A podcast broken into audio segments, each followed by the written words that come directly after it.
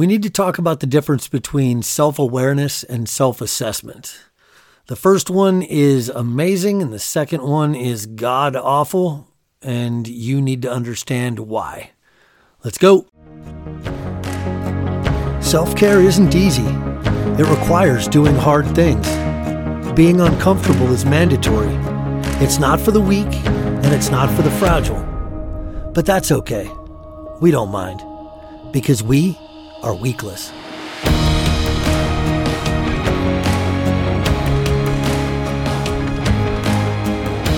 Hey, hey, everybody, welcome back to A Moment of Weakless. This is episode 31. And as I mentioned in that intro, you must know the difference between self awareness and self assessment because self awareness is amazing. It's the key to everything that we talk about. It's the ability to watch yourself. And that means psychologically and physically, but mostly psychologically. On the physical side, self awareness comes with good fitness and being in tune with your body, knowing when you need to push hard, knowing when you need to back off a little bit and let your body rest, knowing where your body is in space, which would be called proprioception, knowing your physical capacity, all of that stuff is super valuable. But where the real value of self awareness comes into play is in understanding your own head. The massive majority of people will live their life just going along with their thoughts. And we've touched on this kind of thing since the beginning of this podcast. You're just cruising through life, waiting to see what your brain throws at you next. And whatever it throws out, you're going to go feel. So if you're somebody who has self deprecated a lot. For example, you've talked a lot of trash to yourself. You have turned your brain into a very efficient self deprecation machine.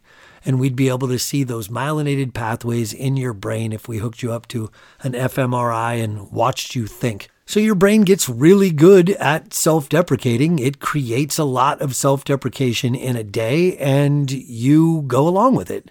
You think a lot of bad things about yourself and then agree and go feel bad.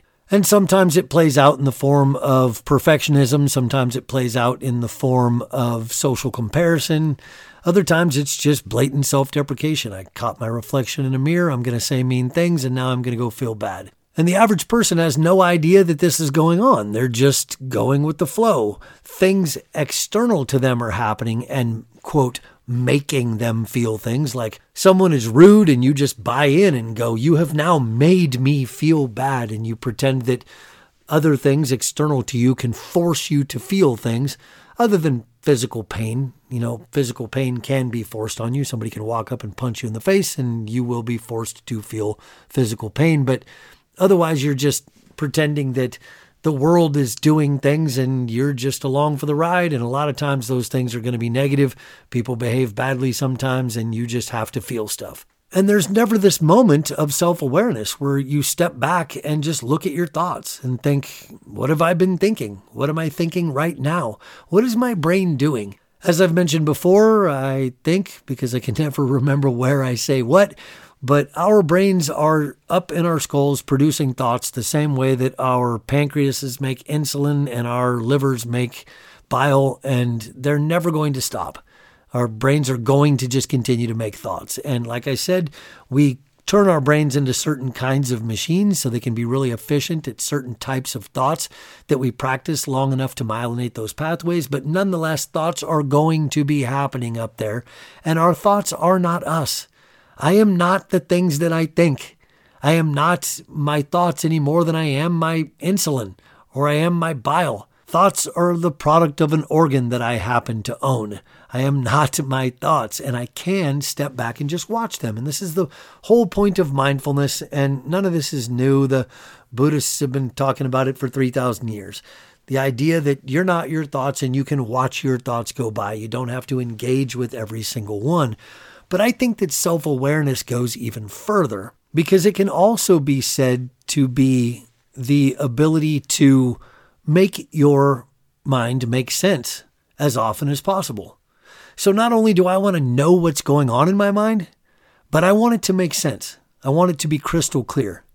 Going all the way back to episode one of this podcast, I talked about how the average person that I've worked with has no idea why they want to lose weight.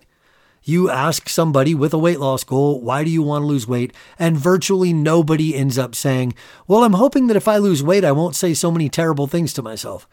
And yet, when somebody like me talks them through it, they find out that that's the only reason that they ever wanted to lose weight, unless, of course, their motivations are purely intrinsic, and that's going to be, well, a unicorn. Very, very few people can say that, that they truly just want to lose weight solely for health and they've wanted that their entire life. In reality, virtually everybody that I encounter wants to lose weight to change the way that they look, and they have no idea what they expect will happen when they do. No idea. All they know is that they're miserable the way they are. And when you go, okay, what happens when you lose weight? They'll say things like, well, I'd be more confident. Okay, well, why aren't you confident now? Because you tell yourself that you're a piece of crap for looking like this, and you say that every day, multiple times a day. So you're the source of all of this. So, really, you want to lose weight in order to be able to change your thoughts. You think that if you looked different, you would think different things. And you don't even know that that's why you want to lose weight. That is a glaringly obvious example of what I'm talking about here with this self awareness stuff. This is somebody who does not understand what's going on in their own head. And when they examine it, it doesn't make any sense. This person is basically saying something like, if I could lose weight, I could stop hitting myself in the hand with this hammer. To which anybody would say, well, why don't you just quit hitting yourself in the hand with that hammer? And they'd go, no, that doesn't make any sense. I have to lose weight in order to make that happen. And it's all complete nonsense. And yet, this has probably been going on for decades. Decades. Another example that we've also talked about before is that I don't know Answer Why did you eat that junk food last night? I don't know. I think maybe I was. What the heck? You don't know why you did something, why you literally took an action. Like if I stood up from this chair that I'm sitting in, did one jumping jack, and sat back down, and you went, Why did you do that? And I went, I don't know. I think maybe I. You'd be freaking out. You have no idea why you took this action? There you go complete lack of self awareness. I don't know why I think the things that I think. And the things that I think make me feel things. And the things that I feel oftentimes make me do things. And I don't know where any of it comes from. No clue. Can't explain it to you. That goes back to that whole I don't know episode. And you'll have to forgive me, I can't remember the number, but I think it was in the teens. But the point is that a person who lacks self awareness is just being run around by things and thoughts. Thoughts pop into their head, they do things or feel things. Things happen in the world that then make, quote, make them feel things. They go do more things. They're just a slave to whatever happens next, either in the real world or in their mind, because of this complete lack of self awareness. Personally, I strive for a goal that I will never reach, I will never actually accomplish, but I strive for a goal of making every single thing that happens in my mind make sense. Again, I will never be able to do that because I'm a human, which means that I have an amazing brain capable of awesome things, but at the same time, it will forever be a nonsense factory. And I think I've done a darn good job, and I've whittled that down to a fraction of what I started with, and probably far better than what most people will ever even consider. And I'm pretty proud of that. But I will always strive for more because the more my brain makes sense, the more self awareness I have to see my thoughts and then to facilitate that making sense thing, the happier I get to be. Now, let's contrast this to self assessment, which we've talked about multiple different times here. Self assessment is me thinking that every 10 minutes of my life, or maybe every 10 seconds of my life, I have to try to figure out whether or not I'm valuable. So I run around doing a bunch of people pleasing and looking for approval because if other people tell me I'm valuable, maybe I can feel like I am for a short period of time. And anything that I hear or see is always about me. So any story that I hear, you know, somebody tells me, my friend did this amazing thing. And instantly I'm thinking, I've never done amazing things like that. I probably couldn't even afford to, or I don't have the time, or I can't just sit there and listen to a story about somebody else and this awesome thing that they did. It's all got to be about me all the time because I wear me glasses. I get up in the morning and I put on these glasses, and the lenses are me wondering whether or not I'm okay. It's this question wrapped around my world all day long Am I okay? Am I good enough? Constant self assessment. So anything in the world that I can use for more self assessment, I very likely will. There's a human being over there. Can I just be interested in that human being? No. I have to use that human being for comparison. What is that human being doing? Are they doing things that I could or couldn't do, or I'm better at or worse at than they are? What do they look like? Are they prettier than me? Are they less attractive than me? Are they more fit or healthier? All these comparisons that I have to make because everything in the world is about me. And more specifically, everything is about whether or not I'm valuable. Everything is used to try to answer that question constantly, just over and over and over again. That describes the average person with the average weight loss goal. And that person typically isn't going to have the self awareness to understand that that's how they're living. But once they start to develop some mindfulness, they will see it crystal clear. All day long, it's go out into the world and try to figure out whether or not I'm okay. And then one day I die and they put me in the ground, and I guess I get relief from all of this nonsense that I created all on my own, voluntarily, made all of that suffering right inside my skull. None of it existed outside my skull. Nothing out there was hurting me, unless we're talking about physical pain. I just manufactured all of that with nothing more than my thoughts, my emotions, my perspective. And I could have chosen to not do that in any given time. Long story short, to wrap this thing up, I want personally, and I hope you want, the maximum amount of self awareness that I can squeeze out of this mind over the course of a lifetime. I want to be self aware for as many moments of my life as I possibly can. By default, a lot of self awareness will typically mean living in the moment, so I will be present. My life won't slip by me while I'm time traveling off into the future, worrying about what's going to happen, or off into the past, lamenting all these bad things and replaying conversations and what did that person think of me?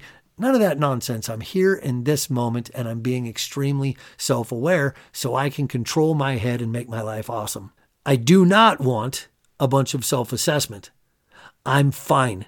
I don't need to assess my value ever. That's for other people. If you want me in your life, you can decide for yourself whether or not you would find me valuable in your life, maybe even in your tribe, really close to you. And I get to do the same thing with you. I get to think about your value to me.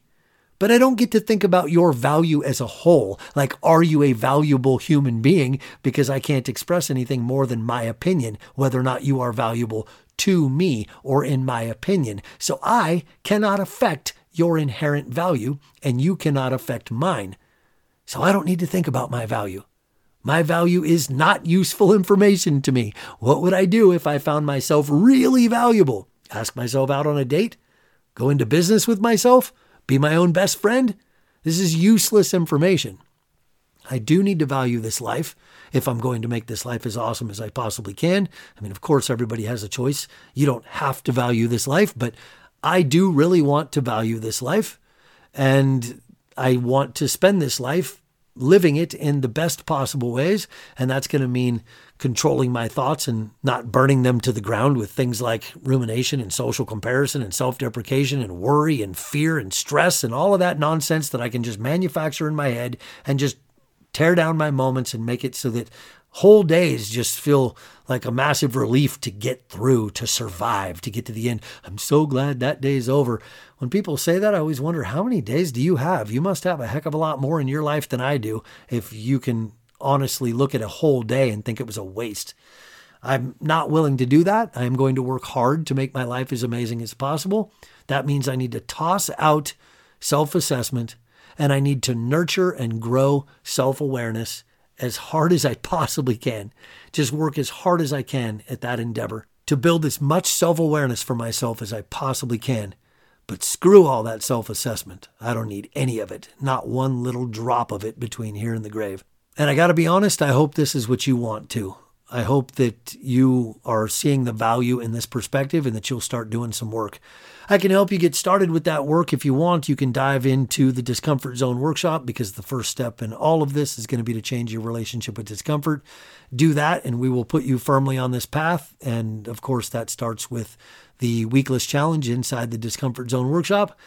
And otherwise, I hope I've got you thinking and that you'll kick this stuff around and spend some real time with it because I honestly believe it can change your life. We'll talk soon. Take care.